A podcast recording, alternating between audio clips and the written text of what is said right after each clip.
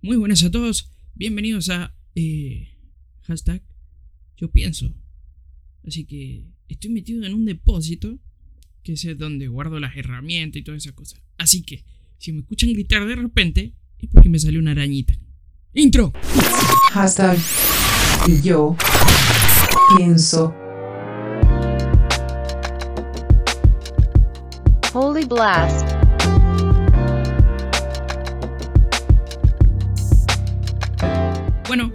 Como le decía, estoy acá, volviendo a hashtag yo pienso, después de no sé cuánto pasó.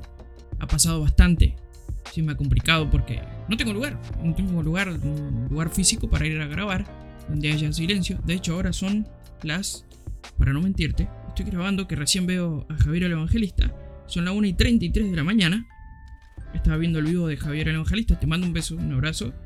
Y hoy tengo que mandar muchos saludos tengo que mandar, bueno, a Javier, a, a, Jake de Ecuador, a qué sé Eran muchos. Estoy cargando el teléfono, me voy a fijar. Mira, para no mentirte, tengo que mandar saludos eh, a Soy Daniel TV, que voy a usar un algo de sus cosas, muy poquito, pero voy a voy a ser sincero de que uso sus cosas, más vale. Así que, bueno, le mandamos saludos a todos ellos. Eh, no me acuerdo quiénes eran, pero bueno, eran un montón. Bueno, era Jake, era Nazareno, a Emanuel eh, y a otros tantos que se me perdieron los mensajes. Así que, bueno, el hashtag yo pienso de hoy es bastante particular, muy fácil, como ustedes saben. Es una charla amena, es una charla onda debate, onda crítica, mejor dicho, una crítica bastante eh, una crítica normal, donde charlamos nosotros, donde tratamos de comunicar la idea y buscar la verdad, por supuesto, porque tampoco soy yo quien para decirle qué tienen que pensar. Por eso es hashtag yo, Damián Pienso. Antes de arrancar, quiero que vayas y me busques en Facebook, si querés. Ya nadie usa Facebook, pero bueno, en Facebook, en Instagram, que hiciste muy a full, en YouTube, donde también subimos todo lo que hablamos, charlamos, está en YouTube y en SoundCloud. También ahí es donde más está todo. Ahí está en buena calidad, está en una calidad que, que por eso pagamos. Así que, bueno, arrancamos. El título de hoy iba a ser ir a la iglesia para eh, hablar de justamente lo que te iba a decir.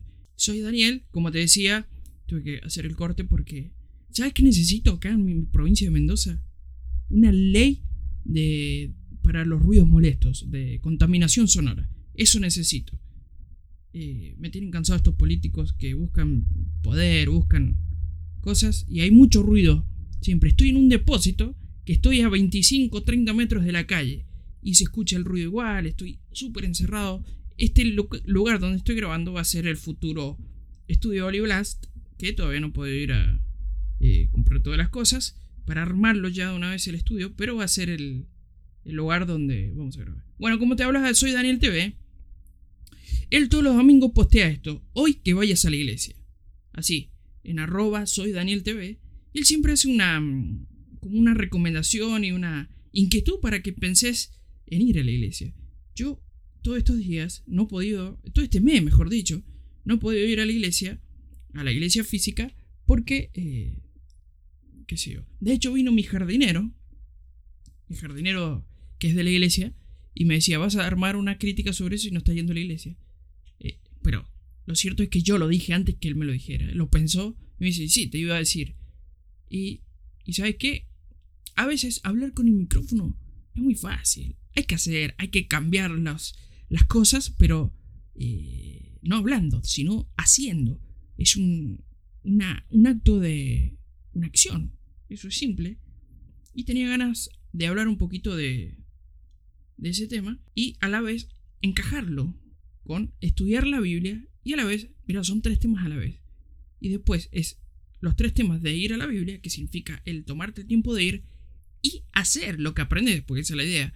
Porque con ella la iglesia solamente no es como esa gente que te predican que si vos das los diezmos, tus pactos, todas esas porquerías, eh, te vas a salvar para siempre. No, no es así. Eso es tal vez una obediencia eh, la Biblia en Levítico 23 dice que se hace una vez al año, las, los, las, em, los y las primicias es una vez al, al año y se hace en el templo. Nosotros no tenemos ni templo, ni levitas, ni sacerdote. Lo hacemos de onda porque le hacemos el aguante porque sabemos que desde la iglesia comunican. Eh, hay cosas que por ahí uno en la vida laboral está muy ocupado y no puede predicar masivamente así como hace una iglesia, que puede tener una radio, etc. Yo no estoy en contra. Lo que estoy en contra es que sean aburridos, que sean eh, antiguos, que sean... Es, eso, esos canales de televisión que pones cristiano que vos decís, ¿qué hago viendo esto? Por Dios, no puede ser tan aburrido. Bueno, eso también te tenés que parar, porque para eso vos portás también ahí. Y si no, no portes más. Y listo. Dedicate vos a invertir en vos para poder comunicar y ya la inversión sube.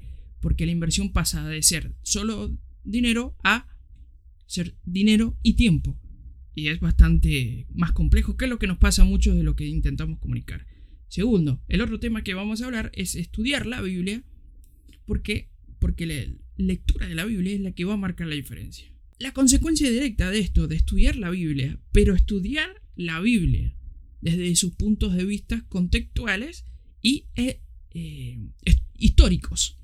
Los puntos de vista históricos y contextuales a los versículos, porque yo veo por ahí que se leen eh, Mateo 7, se van a Proverbios 13, 13, después a Mateo 4, Después, y así, van, vienen a Lucas, saltan todo. Es pingui, pingui, pingui, para acá, para allá. Y la idea, ¿dónde está? A cualquiera. Es malísimo. Es malísimo. Muy malísimo eso. Hacer eso me parece malísimo. Bueno, y el tercer tema, que es la consecuencia de estudiar la Biblia, es que te vas a dar cuenta cuando vos estudias la Biblia, y esto es el tema por el cual la mayoría de la gente me odia, es ah, un estado que publiqué, eh, creo que hoy día lo hice o ayer, que es con el tema que vamos a terminar, es eh, teología versus escrito está. Porque tenés muchos de esos que hablan de que la ley pasó, que eso, ¿no? Bueno, agarrándose de la gracia desmedida de Pablo, mal entendida a veces. Ojo que hay mucho corazón en querer emprender y después tenés la onda iglesia de Estados Unidos que es hiper recontra eh, ¿cómo te puedo explicar?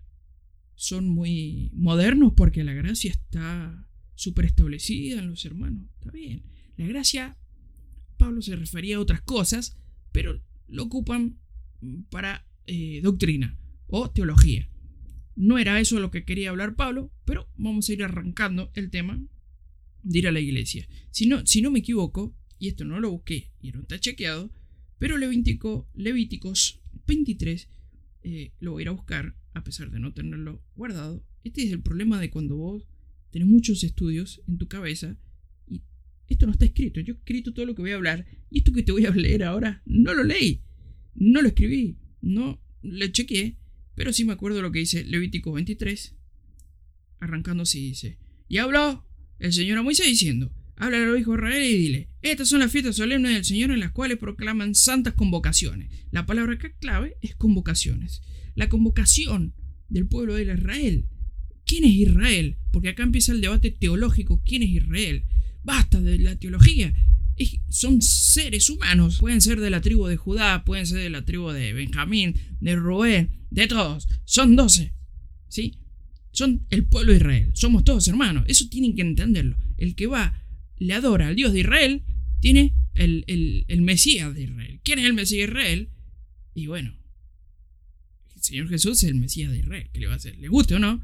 Es así. Y acá lo que habla, estas son las fiestas solemnes, las cuales proclaman santas convocaciones.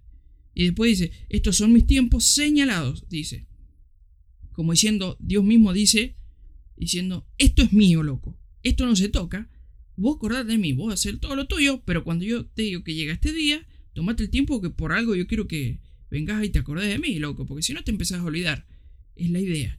Para esos que dicen que, que no, todos los días, todos los días vos laburás y todos los días le agradeces a Dios porque es un mandamiento. Todos los días orás porque es un mandamiento, o a veces orás más o menos, pero estás orando, agradeciendo a Dios, etc. Y acá dice, en el versículo 3 dice, seis días y siempre habla el sábado. ¿Será que siempre la Biblia habla del sábado, pero el cristianismo no? Eso es de los judíos. Pero bueno, no importa. No vamos a hablar de teología, insisto. Seis días se trabajará Pero el séptimo día es día de reposo solemne, santa convocación, o sea que se tienen que convocar, muchachos, le dice acá en Levítico 23. Júntense, muchachos, acuérdense de Dios. No harán ningún trabajo, es lo que significa el sábado, sinceramente, porque te dicen, no, todos los días son del Señor. Para, para, todos los días son del Señor, pero el día, este sábado, es como que te está diciendo, take, take easy, eh, saca la pata un ratito, aflojale al mundo y venite al reino de Dios, que es ponerte a estudiar la Biblia, congregarte, charlar de cosas de Dios, comunicarte con gente cristiana, con gente que habla de Dios. Eso significa guardar el sábado, pero no es de lo que iba a hablar, pero bueno, es que todas las cosas importantes para Dios arranca diciendo guarden el sábado, pero ese es un tema teológico que tienen en el siglo en el siglo I y en el año 107. No hacía nada que se haya muerto Jesús, pero eh, esto ya es de los judíos. Bueno, es un tema. Por eso te digo, cuando tenés que estudiar, tenés que estudiar con el contexto, quién lo dijo, por qué lo dijo y vaya a saber este soldado romano qué le pasaba, ¿no? Bueno, es sábado o descanso o reposo para Dios en todos sus asentamientos, donde quiera que vivan, quiere decir. Estas son las fiestas solemnes señaladas por el Señor las santas convocaciones que proclamarán en sus tiempos señalados. Y acá arranca con la Pascua, diciendo en el primer mes del al, atardecer del día 14 del mes, Pascua es del Señor. Bueno, lo único que te quería decir es que acá dice convocación, convóquense, vayan a la iglesia. Vayan a la iglesia. Vamos a decir, pero acá no habla del domingo. Pero el Señor lo que quiere, bueno, pero es porque la iglesia, la reunión del domingo, está bien. Pero están tomando un día separado para ir a congregarse. Eso es lo que te quiero decir. Yo no, yo no te digo que el sábado es cuando tenés que ir a la iglesia o cuando es que cambia todo. No, no. Si el domingo van a la iglesia todos y se ponen de acuerdo, vayan a la iglesia el domingo. Si es el lunes o es el martes, vayan. Vayan a la iglesia. Eso es lo que yo quiero decir.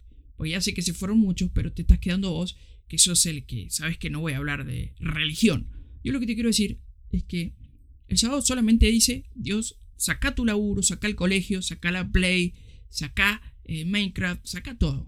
Acordate de mí, loco. Porque si no te acordás de mí, te vas a empezar a equivocar. Estudia lo que yo te digo. Regula tu vida. Dale, dale conmigo, que así vas a entender. ¿Me entendés? Y bueno, nosotros en el cristianismo, la mayoría, tienen la tradición de ir el domingo. Porque es tradición, sinceramente. Es una tradición que está, está mal, no, está bien. Mientras vayan a la iglesia, loco, y se congreguen, es bastante importante que te estés acordando de Dios, quitando el tiempo de tu vida que un domingo, que nadie en la mayoría de los países trabaja, en vez de estar en tu casa descansando, viendo un partido, jugando a la Play, te tomes tu tiempo y vayas, aunque sea lo que dura una reunión eh, de 5, nada, 5 horas no, pero bueno, pero más o menos son las 5 horas las que te tomas para separar tu tiempo para irte a la iglesia, porque tenés una hora entre que te preparas, te bañas, te organizas, vas, venís, y la reunión dura 3 horas aproximadamente, así que más o menos es eso lo que estás en la iglesia. Yo no te quiero decir que empeces a guardar el sábado, sino que quiero decir no dejes de congregarte.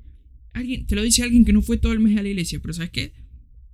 Lamentablemente me tocaba laburar. Y bueno, cuando te toca laburar, eh, por ejemplo, lo que le contaba a Iván, que es mi jardinero, eh, no es mi jardinero, es el jardinero que, que, es jardinero y va a la iglesia conmigo, y le decía que, bueno, la reunión eh, aprendí, porque nunca había utilizado el teléfono en modo de radio, de radio FM, y tiene opción de grabar y podía grabar las predicas, escuché todo, las visitas, que hablaba, que se predicaba, todo eso. Muy importante. Igual, la comunicación con tus hermanos de la iglesia, de la iglesia, de tus grupos de amigos de la, iglesia también, eso son algo que también no tenés que perder, que es como, como esos que justifican que dicen que no, el sábado es de antes, o que todos los días del Señor. Bueno, no solamente el domingo vas a tener que hablar con tus amigos cristianos. No, no. No seamos religiosos. Mira, si yo te lo digo, que soy metalero, que tengo una cresta atada, que tengo barba, onda metal, que, que me gusta el metal, que toco la guitarra en una afinación distinta, a mí no me puedes tildar de religioso porque eh, se cae maduro que no lo soy. Yo te lo comunico porque es lo que he aprendido. Yo siempre lo digo. Si yo aprendí que 2 más 2 son 4, no te voy a enseñar que una teología dice que 2 más 2 es 4,01. ¿sí? Eh, por más que sean positivos, esa teología que dice que es 0,1 porque tenemos el positivismo de que va a venir un 5 y por eso es 0,1. No, lo cierto es que 2 más 2 son 4 y por más teología que venga, eso es lo que es. voy a terminar con algo que te vas a morir eh, este tema y te vas a caer de cola, pero vamos a seguir con el tema de lo que yo quería hablar y voy a seguir por donde tendría que haber arrancado en realidad este podcast, hashtag yo piensa y voy a ir a, con el tema de hablar solo con el micrófono en la mano, que mucho que les gusta hablar, comunicar, pero hacer poco y nada. Con el micrófono cualquiera le puse esta parte, solo de labios. Solo de labios me hablan todo esto, ¿me entendés? Y lo que puse acá eh, como pie de nota o machete para recordarme puse, estudiar la Biblia es peligroso. Estudiar la Biblia es peligroso. Por el peligro que provoca tener información. ¿Viste vos que cada vez que se ven información, algo de la CIA y cosas así, es como que siempre vienen problemas? Hay muchos que no quieren saber la, verdad, ¿no? La verdad te hace libre. Eso ese mensaje de la Biblia lo conocen todos.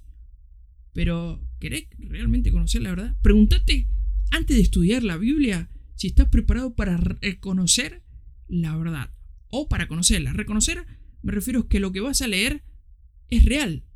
¿Sí? Y va a ir muchas veces, y yo te diría que el 100% de las veces, va en contra de muchas teologías modernas. De hecho, la gracia es una de las que la Biblia, de hecho el mismísimo Pablo, no habla de lo que dicen las teologías, sino Pablo habla de lo que él habla justamente. y no de la teología esa eh, de la que habla. Pueden buscar en, en, el canal mío, en SoundCloud o en Spotify, pongan Mario Sabán. Es un historiador que comenta mucho. Yo tengo las secciones separadas de historia, donde él habla sobre teoría de reemplazo, el sábado, la Trinidad eh, y otras cositas más, donde surgieron esas teologías en la historia, quién eran estos monjes, estos curas que inventaban eh, estas teologías y por qué nadie se paró para decirle, eh, no, no es así porque Dios dice en la Biblia otra cosa y porque te arrancaban la cabeza. Y así quedó por tradición de la Iglesia Católica. ¿sí? La Iglesia Católica es la principal. Ah, prestame mucha atención de esto que voy a decir ahora. La Iglesia Católica es la principal... Eh, ¿cómo, te puedo decir? Es la principal cómplice de todas estas teorías antibíblicas, estas teologías antibíblicas, porque tenían que justificar el kiosquito, digamos, el negocio de la iglesia, que ellos andaban, como siempre digo, y lo he dicho en varios programas, a los cariños, con el poder de turno. De hecho, al día de hoy siempre pasa así. Estaba escuchando a este hombre, señor Mario Saban, que es el historiador oficial del canal Oliblas, que apenas volvamos a los programas vamos a seguir con él, eh, católicos hablando de la Virgen, cuando realmente la palabra, eh, para la palabra Virgen en la Biblia no aparece. Cuando dice la Virgen, dice la chica, la muchacha, eh, que significa que era pura, no virgen, la traducción original dice era pura. A lo mejor no era virgen, pero sí era una chica pura. Y mayormente cuando la Biblia quiere decir Alguien puro es alguien que está en constante con Dios, en mandamiento, una persona pura. ¿Sí? Danger, information. ¿Me entendés? Cuidado con la información. ¿Estás dispuesto? Mira, yo escuchaba. Eh, creo que lo puse acá. A ver. No, no lo puse acá. Pero estaba viendo un informe sobre el nombre de Dios. De, un, de un señor que enseña muchos estudios bíblicos que a mí me fascinan y me han abierto la cabeza de una manera que ni te imaginas, es el señor Michael Root, que yo lo veo eh, es genial. Y bueno, él en sus primeros estudios, cuando yo veía, cuando era chiquito, y cuando iba a séptimo grado, te estoy hablando, hace muchísimos años, eh, en los primeros, él hacía unos informes muy buenos y decía Yahweh, el nombre de Dios. Y dice que cuando han estado estudiando e investigando mucho, descubrieron con la investigación de los manuscritos más antiguos es que el nombre no es Yahweh, sino que la palabra Yahweh proviene del, de un acrónimo, similar, pero era más bien un similar a Júpiter, al dios Júpiter. Y eh, medio que el mandamiento es no, no nombrar dioses o que otros dioses salgan de tu boca, ¿no? Imagínate reemplazar al dios verdadero por el nombre de otro. De hecho, en el español, nosotros la palabra Dios viene de la palabra Zeus, Deus. Si no me creen, investigarlo. Por eso hay muchos que. Por eso no hay que faltar el respeto. Hay muchos que toman el trabajo de escribir Dios con, con minúscula. Está bien y está mal, qué sé yo. Pero está bien, entiendo el, el que vos metiste esa información adentro tuyo y te das cuenta que no es la original. Que la palabra Dios viene de otra cosa y no es del verdadero creador de todo. Porque yo también he sufrido eso de, de información, digamos. Donde aprendí que esa palabra, de hecho, cada vez que digo la palabra Dios, eh, en mi casa no se dice Dios, se dice eterno, se dice otra cosa, pero no Dios. Intentamos sacar palabras en la intimidad de mi casa. Eh, cuando yo digo Dios, siempre me trae a la memoria, ¿se acuerdan de la película Hércules de Disney, me refiero? El Zeus de, ese grandote, Zeus grandote, que está sentado como Abraham Lincoln, vaya dato perturbador, búscalo, eh, y siempre me recuerda a ese Dios, a ese Zeus. Por eso trato de ser lo más chistoso, y cuando yo digo Dios, eh, mayormente lo estoy haciendo para comunicarte y vos me entendás. Yo no puedo hablar con palabras como hacen los judíos mesiánicos estos nuevos, donde hablan todas palabras mitad hebreo, mitad español, y no se entiende nada. ¿De qué sirve comunicar con un micrófono, con unas buenas redes sociales, y nadie te entiende? Yo he conocido mucho a esta gente, estudié con ellos mucho tiempo y aprendí mucho. Pero vos tenés que tener sabiduría y, como le dicen los religiosos, discernimiento para saber tomar lo bueno y quitar lo malo. Buscar a Dios significa eso. Guardar testimonio de Dios es justamente esto. Tomar lo bueno, hacer lo bueno, sacar lo malo y no hacer lo malo. Comunicar a Dios con amor, eso es un mandamiento de vida.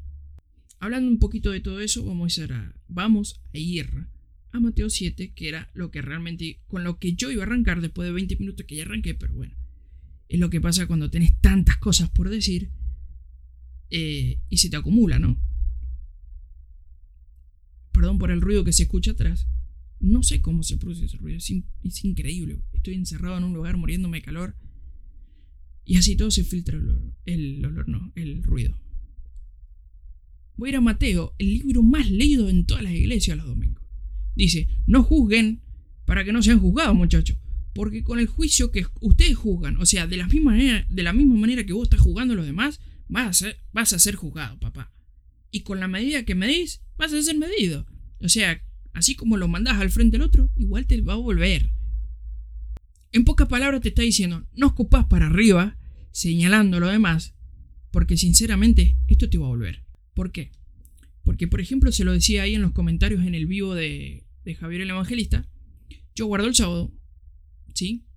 Yo tengo mi dieta alimentaria, ejemplo, no como cerdo, ni nada de eso, pero yo no ando diciéndole todo, ay, ¿cómo vas a comer eso? Vos que no guardas el sábado, te vas a ir al infierno. Yo no digo eso. ¿Sabes por qué? Justamente por discernimiento. Yo, por mi discernimiento, he entendido esto. ¿Te lo voy a predicar? No, no te lo voy a predicar. Porque eso es íntimo es tu relación con Dios. Yo no me meto en tu relación con Dios. Porque esto es solo para mí. Dios me, yo aprendí que el beneficio que tengo por guardar el sábado es tal. El beneficio por comer es tal. El beneficio por hacer otras cosas es tal. Dios quiere otra cosa, que vos seas luz. ¿ah? Y eso es lo difícil. Cuando comunicamos las buenas nuevas, que vino el Cristo, que este Cristo no es como lo que lo pinta la Iglesia Católica. Los representantes de la Iglesia Católica sabemos lo que es. El que no tiene algún juicio por violación de menores, pega el palo. Vamos a las iglesias evangélicas. El que no tiene juicios con estafas, con gente, pega el palo. Gente que se dice súper cristiana y andan de gira con milagros y tienen eh, juicios así de estafa o como calumnias, etc., pegan el palo. Son muchos los chantas. Cuando Dios te dice sale luz, es otra cosa. Comunicar la buena de Dios. Cuando yo predico mandamientos, no predico una religión. Cuando yo te digo, eh, que no sé, un mandamiento básico, eh, los diez mandamientos. Amar al Señor sobre todas las cosas eh, es como diciendo, primero voy a tener en cuenta lo que Dios piensa, qué puedo llegar a ser. Y segundo, cuando te dice, ama a tu prójimo como vos mismo, tu prójimo tenés que saber bien que es el que no conoce de Dios. Cuando tenés algún conocido eh, que no es cristiano, como por ejemplo puede ser tu vecino, que eh, no lo sé, eh, puede ser un gay, puede ser un muchacho borracho, porque siempre tiene que ser extremo, ¿no? Pero un vecino cualquiera. Eh, calle, loco, todo bien, sí, todo tranquilo. ¿Por qué vas a estar esquivando a esa persona? En cualquier momento tenés la oportunidad de comunicar de Dios. Primero lo vas a hacer sin querer. No te vas a dar cuenta. Como testimonio. Si vas a, esa persona se da cuenta de que tienes una forma más tranquila de vida, más próspera. Eh, no quiero hablar de la prosperidad porque eso me, me. Pero sinceramente que cuando uno camina en el Señor, todas las cosas te salen bien. No tenés problema con nadie. Te viene, te visita tu familia. Tenés, eh, sos ameno con todo el mundo. Cuando debatís, no debatís con odio, ni para tener razón, debatís para buscar la verdad. Eso cambia. Y eso es testimonio. Y uno no se da cuenta, te lo digo por experiencia, que te pasa que alguien te dice, che, yo no sé cómo tomas esto. ¿Cómo haces para tomar esto así? No, sé si te pasa. Por más de que uno puede ser explosivo, como soy yo, Damián. Yo soy el ser más explosivo en toda la tierra o en el mundo cristiano debe ser la persona que me pegas una cachetada y a mí me cuesta poner la otra mejilla. Yo te metí un bife, ¿qué me pegaba, loco? Te voy a romper el alma. ¿Me entendés? Esas son cosas violentas que a uno le cuesta y eso es también el trabajo día a día. Yo no soy perfecto. Creo que nunca lo voy a hacer. ¿Me entendés? Pero acá es donde entra y aparece Pablo diciendo, para, para, para, acá esto es gracia. Dice Pablo, si viene argentino, acá esto es gracia, de acá la China, papá, ¿eh? Porque si vos no te sale, dale tranquilo que ya te va a salir. Eso es la gracia. Si todavía no te sale, ya te va a salir. Y eso, se, eso es, eso es la teoría de la gracia a la que Pablo decía. Porque Pablo decía, los gentiles vienen, déjenlos entrar, que aprendan de un poquito. Pero estos incircuncisos, le decían, ¿no? Déjenlo, ¿qué tiene? Están aprendiendo, ¿qué cree? No puede ser culpable a alguien por algo que no sabía que es culpable. Me refiero a las cosas de, la Biblia. Hay mandamientos que muchos no lo saben. Por ejemplo, una persona que viene de una vida súper catastrófica y él no sabía, no entendía que engañar a su esposa estaba mal. O que ponerse borracho todos los fines de semana estaba mal. O irse y volver el, lunes cuando se fue el viernes estaba re mal. Dejar a sus hijos tirados, mandarlos al colegio y no mandarlos al colegio, perdón, estaba mal. Hay mucha gente que viene con una cultura mala. Ahora volvé en el tiempo, eso lo estoy hablando hoy. Volvé en el tiempo a la época de Pablo. Los paganos de ese entonces. Era un vivo la pepa. ¿Entendés por qué Pablo hablaba de la gracia en ese entonces? Porque había que ser Pablo para hablar de la gracia en ese entonces.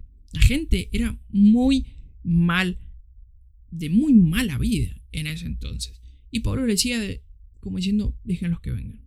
Algo ven en nosotros, muchachos. Algo ven en nosotros, le decía a sus hermanos judíos. Déjenlos que vengan. Ellos no ven que estamos limpios, y tenemos una vida tranquila, una vida ordenada. La familia está con nosotros. No, nadie nos odia, excepto los romanos que nos quieren quitar todo. Lo escuché decir por ahí. Bueno, esas son cosas de historia que nadie la cuenta, pero bueno, por algo la Iglesia Católica se establece con Roma. No voy a meterme más ahí. Eh, dice, pues si vosotros siendo malos, saber dar buenas dádivas a sus hijos, cuánto más nuestro Padre Celestial dará cosas buenas a los que le piden. Así que, todo cuanto quieran o hagan a los hombres, así también eh, hagan ustedes, porque es la ley. 7.12, que arranca más un poquito antes, que eso es la ley y los profetas, de los cuales dicen, eso ya no va más. Bien del Ponto, eh, de los años 107, años 70 ya se hablaba de estas cosas, de que eso es de los judíos. Lo hablaban, lo decían. Gente que sinceramente estaba arraigada al poder. Cuidado con esa tradición que nació en esos años. Cuidado, porque Jesús era re judío. Y el que... Mira, yo lo veo así, mira. Yo sinceramente en algún momento en mi vida, creo que fue en el 2012, 2013, dije, tengo que entender a este Jesús. Tengo que entenderlo. Porque no entendía muchas cosas. Y hoy entiendo. ¿Viste? Cuando un actor quiere desempeñar un papel para actuarlo, para imitarlo, ¿no? ¿Qué es lo primero que hace? Empieza a investigar cómo era la. cómo es eh, la cultura de esta persona, cómo es su actitud, cómo es su forma de hablar, su forma de pensar, todo eso. Si vos querés saber qué quiere decir Jesús, lamentablemente te vas a tener que meter en la cultura. Yo sé que a muchos les molesta hablar de esto. Yo te lo digo porque yo soy metalero, soy la persona más abierta del mundo. Y no me pueden jugar a mí por ser eh, buscador o legalismo, o buscar legalistas. Que se hagan legalistas todos. No, yo soy todo lo contrario, un legalista. Yo te lo enseño como enseñaría Pablo todo esto. Yo sí entiendo, Pablo. No entiendo las teologías escritas que cuando ya había muerto mucho tiempo después Pablo, yo entiendo a Pablo por sus cartas y por todo lo que escribe.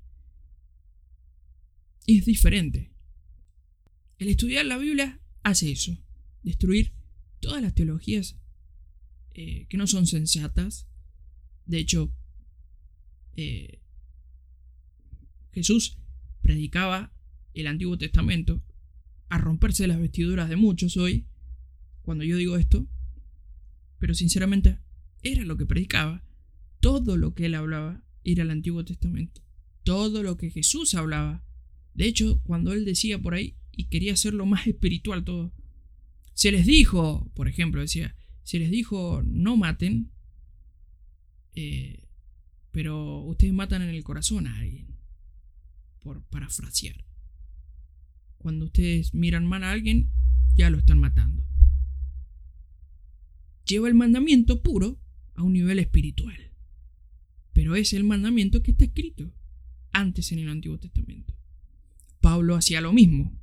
Y todos los personajes de la Biblia hacen eso.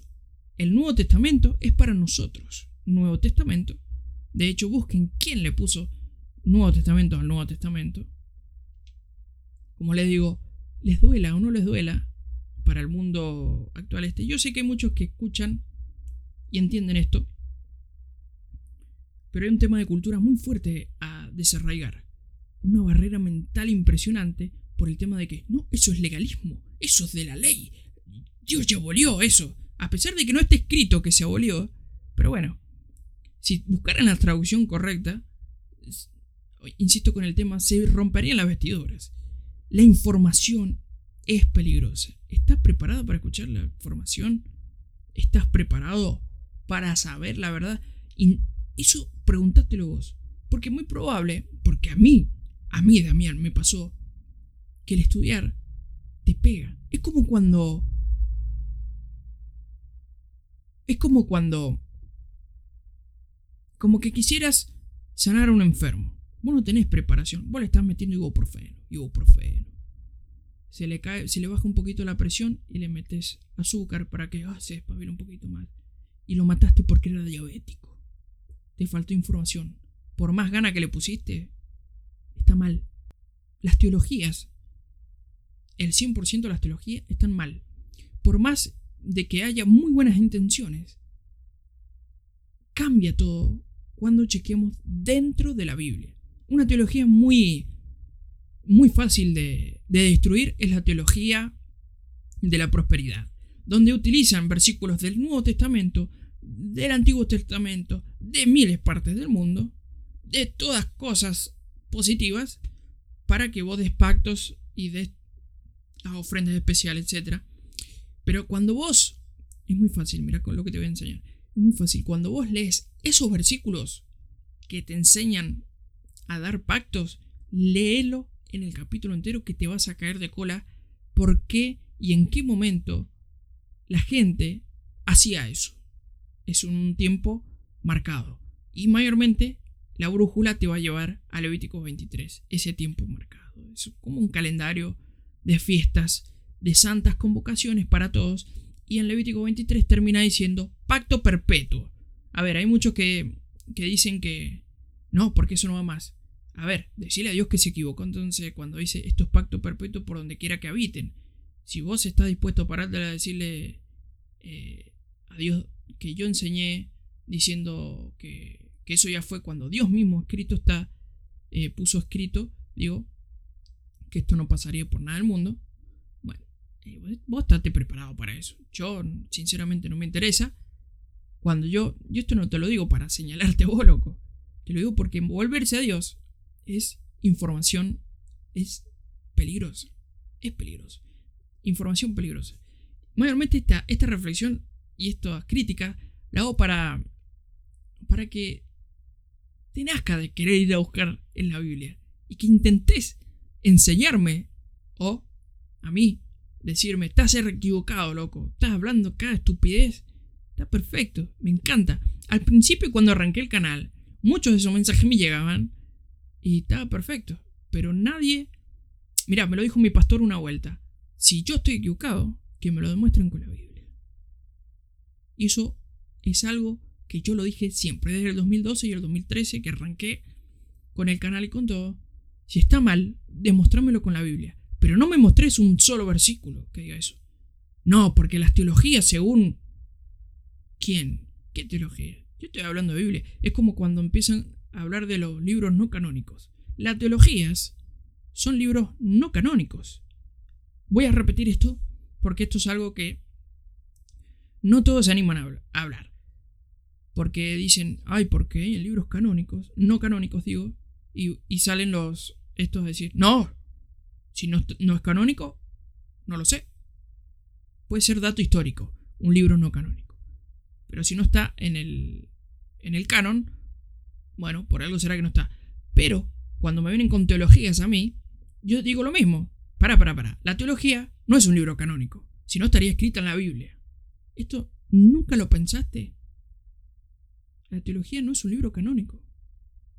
Es un libro no canónico de un pensamiento de alguien posterior.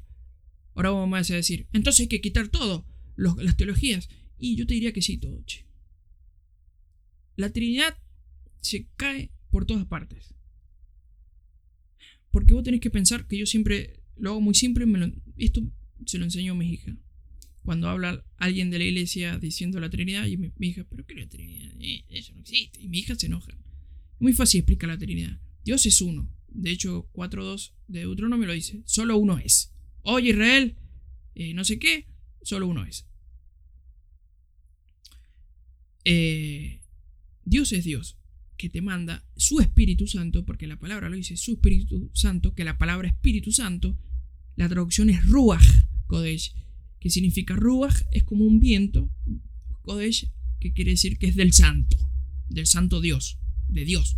Sí, la traducción es más fácil, griega es Santo Espíritu o Espíritu Santo, es lo mismo, el Ruach. La palabra Ruach, también eh, eh, esa palabra viento, aparece cuando Dios sopló en la nariz de Adán para darle vida. Le dio ruaj, así, le dio ese viento. Y, o sea, ¿quién, quién sopló? Dios. O sea, no es una persona aparte este viento, eh, ¿cómo se dice? Espíritu Santo. Porque el Espíritu viene de Dios. Segundo, no me voy a meter con el tema de Jesús y yo, yo no digo que es Dios, no digo que es otra cosa, solo puedo decir que es el Cristo, el Mesías. Eh, en la palabra dice que es eh, que Jesús, eh, que Dios, digo, tabernaculizó en el cuerpo de Jesús. Así. Es como que está en el Espíritu de Dios en Jesús. Es como Dios está hecho carne, ¿sí? Y ojo que todo lo que estoy diciendo, todo se puede chequear leyendo la Biblia. Esto no es una teología, lo que estoy hablando. No es teológico.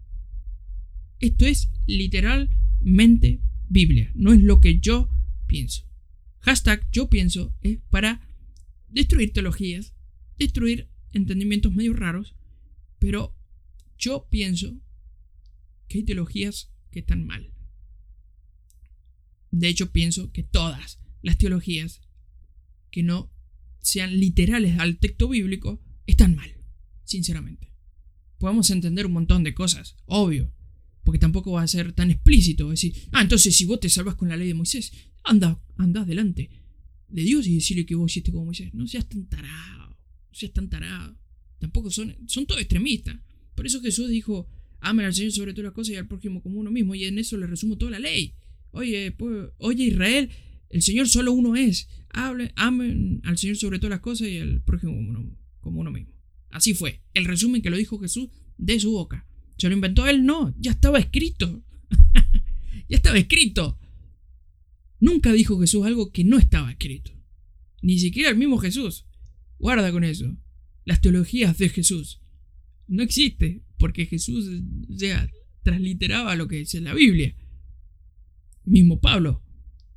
Y así, todos, todos, todos. El que es más, más complejo, pero yo no lo he leído y nunca hablo de ese libro, justamente, es Apocalipsis.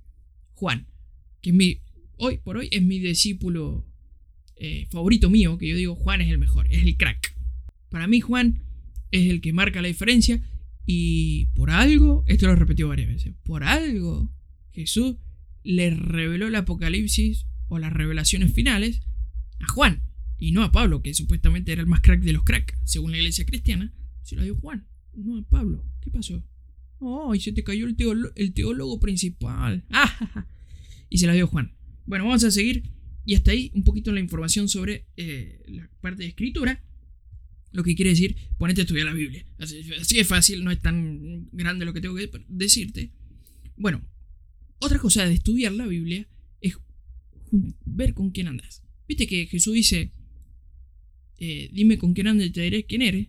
También estaba parafraseando a eh, Proverbios 13. Ay Dios. Y este es durísimo. Proverbios 13. ¿Cuánto llevamos de tiempo? Bastante. Bueno, lo vamos a acelerar. Proverbios 13. Eh, porque Jesús por algo quiere que vayamos a Proverbios. Y el Proverbios 13 arranca y dice, el hijo sabio toma consejo del padre, pero el burlador no escucha la represión. Del fruto de su boca el hombre comerá el bien.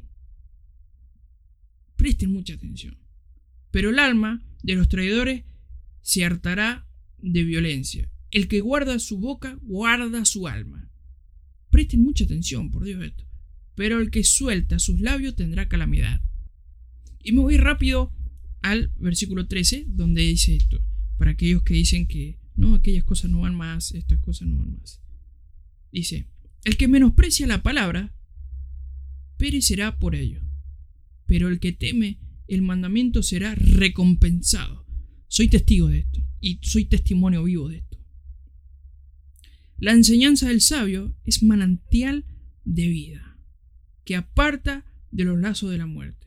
El buen entendimiento confiere gracia. ¿De dónde viene la gracia? De estudiar la Biblia. Acá simplemente. Pero el camino de los transgresores va a la ruina. O sea, el que no quiere guardar los mandamientos, la vas a transformar, la vas a disfrazar de gracia y vas a hacer la vida esa. Vive la vida loca y decir, no, esto es gracia, esto es gracia, señores. Y bueno, ahí eso va a tener una consecuencia. Esto lo hablo para un público malo, ¿no? Para que sepan detectar a los chantas. Esto me quiero. No te estoy hablando vos en particular. Porque sé que si me escuchás a mí, sos alguien que está constantemente estudiando. Y voy a terminar con el versículo 20 en este del 13 de Proverbios, donde dice, quien con sabios anda, sabio será, pero el que se achiga necios, se echa a perder. Como diciendo, juntate con la gente que estudia, que está estudiando constantemente, que está buscando equivocarse. El que busca la información, el que busca encuentra. El que busca encuentra. Pero estudia. No seas que sos todo cool. Como es ahora la iglesia, como los yankees. Es súper cool, todo buena onda. Es un Joe muy lindo. No voy a decir que no, porque es un Joe hermoso. Son Joe eh, que me sorprende decir qué belleza. Como cosas de Dios pueden ser tan bien comunicadas. Pero no hay estudios bíblicos, no hay preparación o incentivar ese incentivo a la gente de que vayan a estudiar la Biblia. No está el incentivo de parte de los que están en un púlpito a decirle vayan a estudiar. Es muy raro el que dice, bueno, hermanos, ahora que se van, lleguen a su casa y este tema estudienlo porque es mentira. No he escuchado nunca decir a alguien eso. esto que les enseñé es mentira. Vayan a chequearlo a su casa. Esto es mentira. De hecho, yo lo que te estoy enseñando es mentira. Anda a chequearlo. Anda y exponeme a mí públicamente. Decí, Damián, en, en, ese que tiene en hashtag yo pienso, dice un montón de burradas por esto y por esto. Pero demostrarlo con la Biblia. A mí no me molesta equivocarme. Me encantaría equivocarme.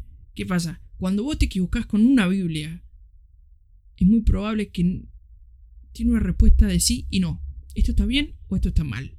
O sea que tenés que buscar la verdad. Si yo estoy mintiendo, estoy diciendo... O sea, estoy diciendo que esto es mentira. Esto no es verdad. Estoy predicando mentiras todo el tiempo. Damián, ¿qué haces? Estoy predicando mentiras, ¿sí? Anda a buscar y demostrámelo. Demostrámelo. Pero demostrámelo con la Biblia. Vamos a ir rápidamente ya porque tenemos que terminar. Eh, pastores que después de ya viejos siguen enseñando burradas.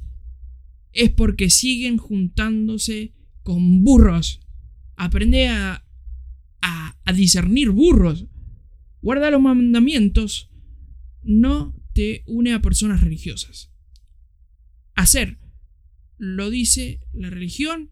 O sea, hacer lo que dice la religión es lo que te convierte en una persona religiosa. Eh, acá tengo agendado esto último. Wow, que tengo mucho contenido, pero que arranqué mal. Lo que pasa es que arranqué con un tema que no tenía que arrancar, pero bueno. Dice, algo a tener en cuenta es que Jesús no enseñaba teología. ¿Sí? Y la palabra mágica es lo que yo publiqué en mi estado, es escrito está. Jesús siempre decía escrito está, escrito está, escrito está. El reino de Dios está dentro de nosotros. Es así simple. ¿Qué podemos hacer con este reino? Y hay que sacarlo afuera. Todos tenemos de Dios adentro. ¿Sí? Pero tenemos que hacerlo visible. Eh, a eso se refiere. Si el reino de Dios es pura luz, es una cosa tan linda, bueno, justamente por algo será que Dios dice que somos sal y luz. Porque cuando el reino de Dios se empieza a ser superficial, vamos a brillar. No hay eh, nada en el exterior que nos pueda robar este reino. Pero sí, hay que desarrollarlo y hacerlo externo. Actos concretos que vamos a llamar testimonio. Eso, eso lo tenía escrito porque si lo decía así se me iba a complicar. Y lo que hay que hacer acá, para desarrollar el reino, para entenderlo cada vez más, es priorizar fuentes. ¿Cuál es la prioridad?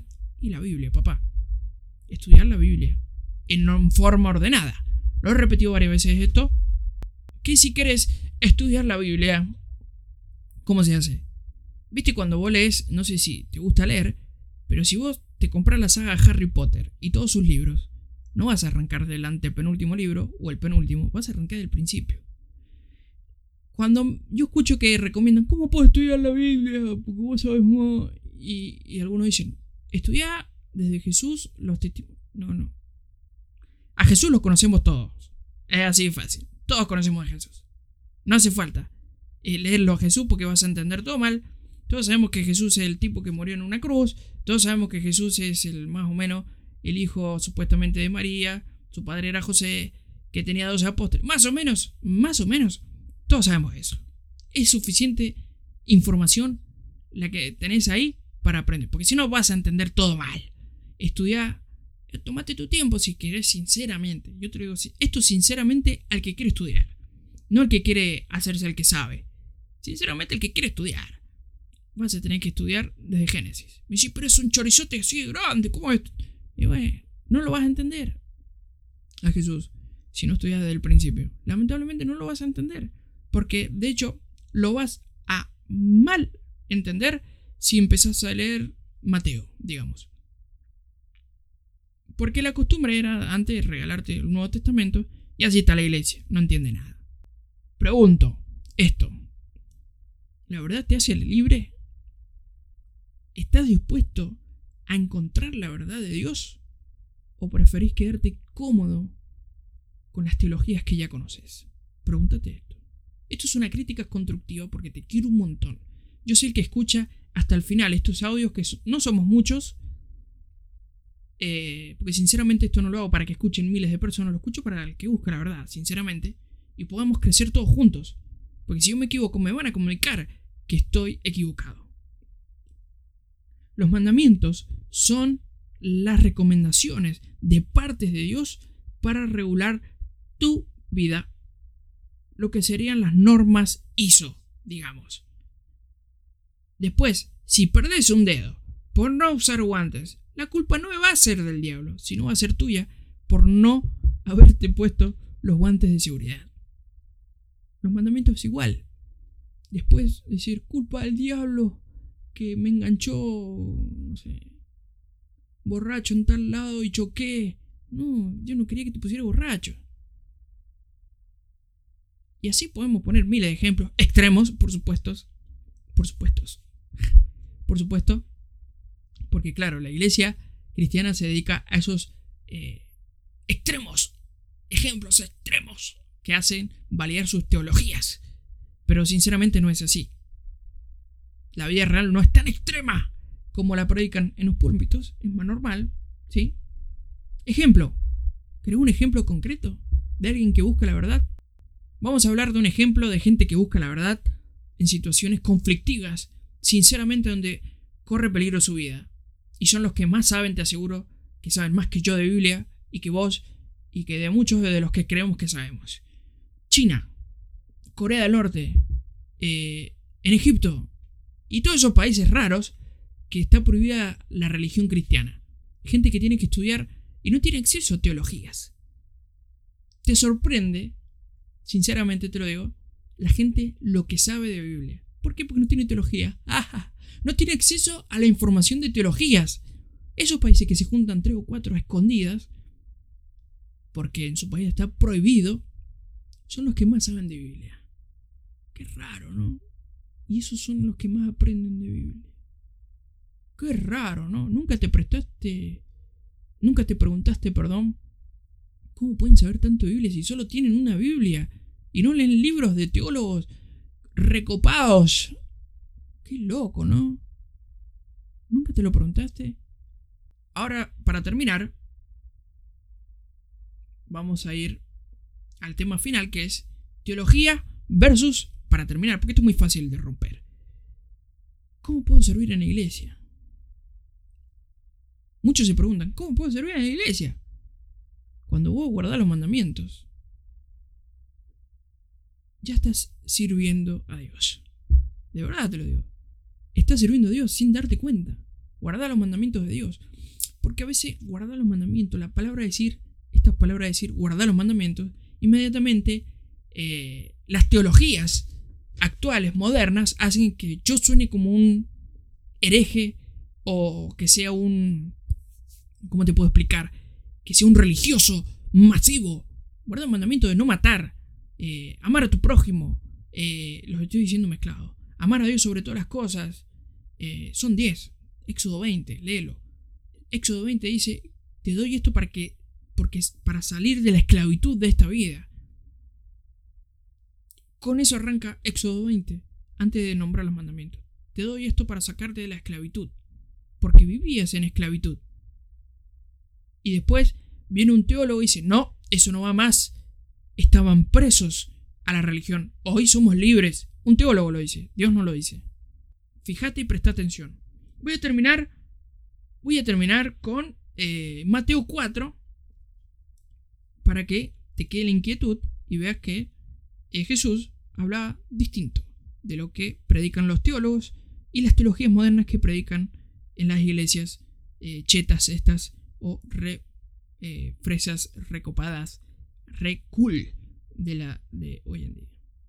Voy a arrancar Mateo 4 y vamos a arrancar el versículo 1. Vamos a hacer mucho, muy rápido para que te quede la inquietud. Entonces Jesús fue impulsado por el Espíritu a subir al desierto para ser tentado por el diablo, por el mismísimo diablo. Oh my God. Y después de ayunar 40 días y 40 noches, tuvo hambre. El tema del ayuno se los debo. Se los voy a dar. Versículo 3 dice, acercándose, el tentador, el del moño, le dijo, ya que eres hijo de Dios, di que estas piedras se conviertan en panes. Pero, respondiendo, dijo Jesús, escrito está. La otra parte ya lo has leído y la sabes. Y seguíla leyendo que siempre les responde al diablo, escrito está. Soy Damián, espero te haya gustado esta hashtag. Yo pienso una crítica reflexiva, una crítica buena onda, no para asesinar, como saben decir algunos religiosos que viven de la religión, ¿no? Que predican y para hacer negocio, por supuesto. Ese es el problema que tienen ellos conmigo, que les rompo su negocio. Soy Damián y espero te haya gustado esta reflexión, eh, estos pensamientos medios raros míos. Y, y acuérdate una cosa, camina con Dios, que lo demás no importa nada. Chao, loco.